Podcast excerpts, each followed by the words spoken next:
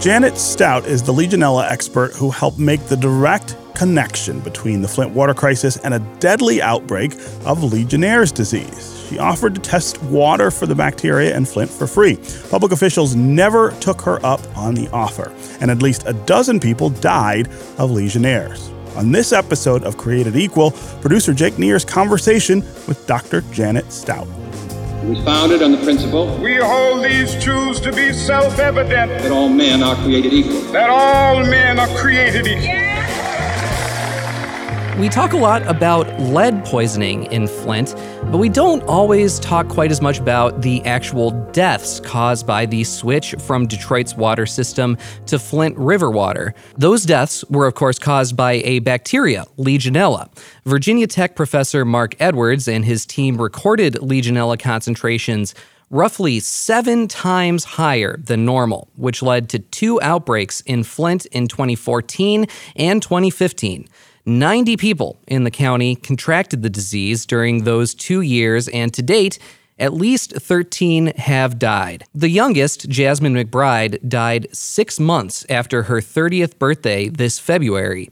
Dr. Janet Stout is the director of Special Pathogens Laboratory. That's the nation's leading Legionella testing lab. She's a former consultant to McLaren Hospital in Flint, and we've invited her on today to explain how deadly this disease is and how the Flint water crisis caused that outbreak. Dr. Janet Stout, welcome. Thank you so much, Jake. It's my pleasure to be with you. Absolutely. What exactly is Legionnaire's disease, and where does this bacteria, Legionella, come from in the first place? Well, Legionnaire's disease is a bacterial pneumonia. It's caused by the bacteria Legionella. And Legionella bacteria, like many bacteria, are naturally found in, in our natural water sources like rivers and lakes, usually in small numbers. And then when that water goes through the treatment plant, Legionella is more resistant to the chlorine that we use to kill other bacteria like E. coli.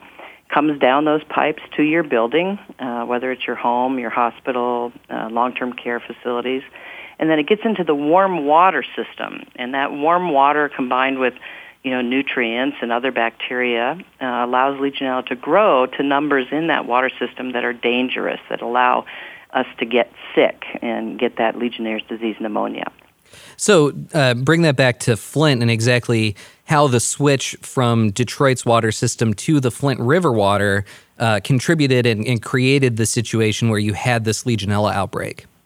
Well, as most of your listeners know, in April of 2014, uh, the, the city, in a cost savings measure, switched from the lake water to the Flint River. And uh, there was some things that didn't sort of get done that would normally be done, like anti-corrosive treatment and things like that, that then created this highly corrosive environment in the pipes. And so what that did is uh, like in uh, Dr. Uh, Hanna-Attisha's book, increased lead leaching, also increased release of things like iron and other corrosion byproducts, decreased the amount of chlorine in the water. All of that contributed to an increase in the conditions that allow Legionella to grow. And so they were they were definitely temporally linked, meaning that April 2014, the switch occurred, and the cases of Legionnaire's disease began to occur shortly after that. And what's really remarkable is that normally in Genesee County in Flint, Michigan, the number of cases of Legionnaire's disease somewhere around 10 to 13 every year. And in 2014, there were 44 cases, and in 2015, there were 46 cases, well above the normal baseline. So that's why the occurrence of the Legionnaire's disease outbreak is associated with the switch to the uh, Flint River water source. And still, uh, it took a long time to really make that direct connection. Um, after reviewing a research paper about a study done by Virginia Tech professor Mark Edwards, you were quoted as saying uh, this paper by Dr. Edwards uh, shows that the water quality disruptions in Flint directly contributed to the presence of Legionella bacteria and the disease cases that subsequently occurred. I'm curious, you know, because there was so much back and forth about whether it was directly connected before that, how were you able to finally make that direct connection? Well, um, as I read um, Dr. Uh, Hanna-Attisha's book about the lead uh, crisis and how the public health authorities um, sort of lagged behind and didn't do some of the testing that was necessary to make that link. Uh, the same kind of thing happened in Flint with regard to Legionella. Now, both the investigators at Virginia Tech and Michigan State showed that there was a link based on uh, chemistry data, corrosion byproducts data, and made that link in terms of a study of the patterns of those uh, occurrences. What happened with the Legionella piece is that immediately when I was asked to comment, which was in early 2015, uh, I had a phone call with the Genesee County Health Department. I said the first thing you need to do is test the water in the homes of the patients that are getting Legionnaire's disease and throughout the water distribution system to see if Legionella is there. And that, to your listeners, is sort of a no-brainer, right? Mm-hmm. Uh, if you if you suspect the water to be the source of Legionnaire's disease uh, epidemic that was occurring, you would test the water. And I recommended to them that they get in touch with the Center for Disease Control and Prevention because they will send a team, if asked, to do that type of sampling. And I was very, very surprised to find out later that the state health department kind of chastised the county and said, You're not allowed to ask the CDC to come. Only we can ask the CDC to come. And then the CDC was not asked by the state to come and do that testing, which is critical in making that direct link, meaning I've got the Legionella bacteria from the water and I've got the Legionella bacteria from the patients, and I can make that link, which is called an epidemiologic link. So that testing was never done, despite the fact that another sort of level of frustration for me is I was offering to do this testing in our laboratory here in Pittsburgh, the Special Pathogens Laboratory, for free. And I offered to do that testing of the residents' homes to the health department, to the EPA, and I was always surprised, you know, nobody took me up on that offer. Yeah, back in 2016, you said that the big question you had here was why state officials and others uh, failed to request or accept assistance from the CDC, the EPA, yourself, others. Um, you know, now in 2019, do we have a clearer answer to uh, uh to why that was? Well, I think the answer to that is probably coming through in a lot of the, the legal work that's being done. I think that there were failures, you know, much like the lead crisis, there were failure, failures along the way, both in terms of the way the water was treated, the lack of testing the water for Legionella bacteria. There's a question as to whether or not some of those decisions not to collect data was intended. I'm Ann Delisi. I'm Rob Reinhart. And we're about to bring back the perfect opportunity to honor your favorite pet and support WDET. During our spring fundraiser, Ann and I will combine our shows so you can honor your dog. Or your cat. Or your dog. And WDET with a gift of support. We're looking forward to hearing about your pets, no matter what kind of cat that is. Cats and dogs and any other pet you may have will be part of our fundraiser. And if you can't wait till the weekend, make your gift now at WDET.org slash give. Or call 800 959 9338. For the average person out there who is concerned about this, especially if they are uh, at heightened risk for contracting Legionnaire's disease, what are the most important things that they can do to protect themselves?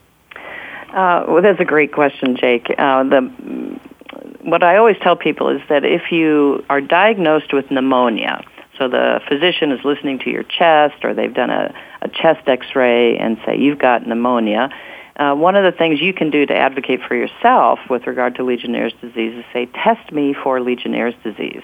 The reason that they don't normally do that is that the disease is relatively rare uh, in the community, causing about 2 to 5 percent of the pneumonias that occur uh, annually. So ask the physician to do a, a urine test, so it's an easy specimen to get for Legionella, and ask them to treat you with an antibiotic that covers the most common forms of bacterial pneumonia, but Legionella as well. And examples of that are levofloxacin and azithromycin or a Z-Pak. So many people get Z-Paks for sinus infections, for example. That's the drug that's very effective in the treatment of Legionnaire's disease. The other thing I, I tell people is um, unless you really, really, really have to, I would avoid uh, getting into hot tubs and things that are as you travel around because uh, sometimes they're not well maintained and they have been a source of travel-associated Legionnaire's disease. Hmm. So those are a couple of key things that you can do to advocate for yourself that's a bummer for certain people I know that probably are going around. Yeah, I'm sorry going on to vacation. be a party pooper, but I, knowing what I know, I, I feel I must share that. Yeah. um, well, one of the one of the things that you just mentioned though is that that um, diagnosis of pneumonia and how that relates to Legionnaire's disease. I want to bring this back to uh, the Flint water crisis because, according to state officials, so far at least 13 people have died from Legionnaire from the Legionnaire's outbreak there. But um, you know, experts say it could be up to 115 people, and and that that discrepancy has something to do with the diagnosis of just plain old pneumonia, right? Yes, right. So, so when uh, you get pneumonia and you go to your physician, and they sort of look at how you present, meaning the signs and symptoms. You have high fever, you have cough. Well, those are generalized symptoms that Legionella pneumonia shares with all other forms of bacterial pneumonia. So a physician can't tell by looking at you that you have Legionnaire's disease pneumonia. They have to order the specific diagnostic tests, which are, as I say, the urine test or culture of the sputum and the respiratory secretions that may be produced when you have pneumonia. So those are the tests that they have to order.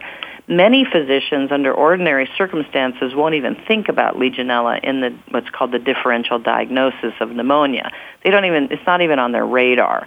And so, this is one of the reasons that it's so important in an outbreak situation for that information, that communication, to go out to the community and the physicians in the community to raise that index of suspicion, that raise that probability of the doctors ordering Legionella tests if they don't do the test, you don't get the diagnosis. And so what I think you're referring to, Jake, is that there, during that period of the outbreak, there were many cases of pneumonia, a large proportion of which didn't have Legionella diagnostic testing performed.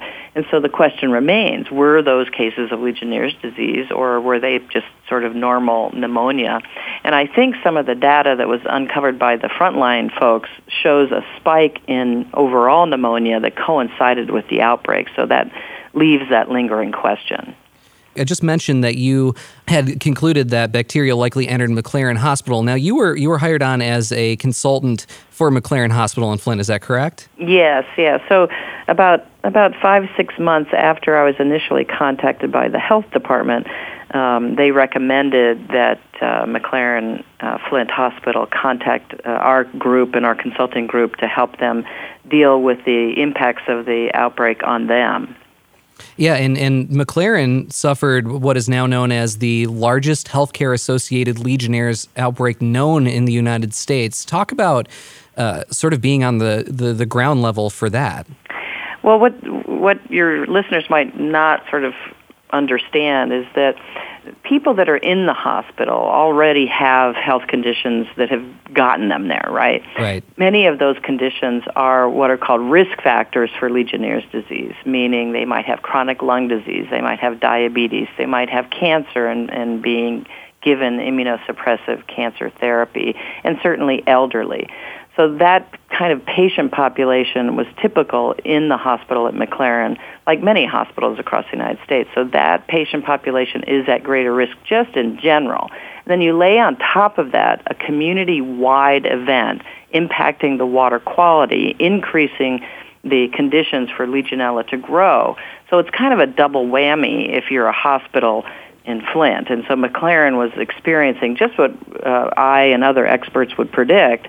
They were seeing more cases in their water distribution system. And remember what I told you about how when the water comes into the building and it goes into the warm water system, and those are conditions where Legionella can grow. Well, now you've got water main breaks, brown water, high corrosive uh, materials, including iron, which turns out to be a growth requirement for Legionella, well, then that growth within that hospital water system is going to be even greater. Mm. And so it's, uh, it's really not surprising that not only would they be affected, but they would be disproportionately affected. This was, an, uh, in, you could say, an isolated incident, but at the same time, it also connects with uh, just the the sort of fundamental bureaucratic systems that were in place at the time. You talk about one agency deferring or claiming territory over another that was a contributor in this. Uh, do you see any signs that uh, bureaucrats have learned lessons from what happened in Flint? Certainly, I'm a glass half full person, so I'm I'm very hopeful that uh, lessons have been learned, and and certainly. Uh, Dr. Hanna-Attisha's book will help move that forward. Um, one of the things in her book that was a little sad was that uh, there was an outbreak in Washington, D.C. of lead poisoning uh, as a result of water treatment, and those lessons were not learned and, and applied in Flint. Um, so I, uh, I'll, I'll just leave it as I'm a glass half full person, and I'm I'm very hopeful that we do learn from the mistakes of the past. Dr. Janet Stout is a Legionella expert and the president and director of the Special Pathogens Laboratory at the University of Pittsburgh. Stout helped make it clear that the switch to Flint River water directly led to an outbreak of Legionnaire's disease in Flint, which killed at least a dozen people. She spoke with producer Jake Neer. On the next episode of Created Equal, we conclude our series on the Flint water crisis with our live event featuring What the Eyes Don't See author Dr. Mona Hanna-Attisha and Michigan State Senate Minority Leader Jim Ananich, who lives in and represents Flint. I mean, you can probably tell in my voice. I mean, I was scared. Like, uh, did, I mean, what's going to happen to my son? And I think I was speaking on, on behalf of myself 100%. I mean, there's no question I was thinking about my family, but I was also thinking about all the other kids that I'm, you know, charged with representing. Created Equal is a production of WDET, Detroit's NPR station. Our executive producer is Joan Cherry Isabella. Our producers are Elena Fruget, Jake Neer, and Anna Marie Sysling. Our sound engineers are Matt Trevethan, Rowan Niamisto, and Rasan Cherry. Senior editor and musical composer is Sam Bobian. Our digital and social media team is Maida Stangy, Shiraz Ahmed, and Tony Brown. I'm your host, Stephen Henderson.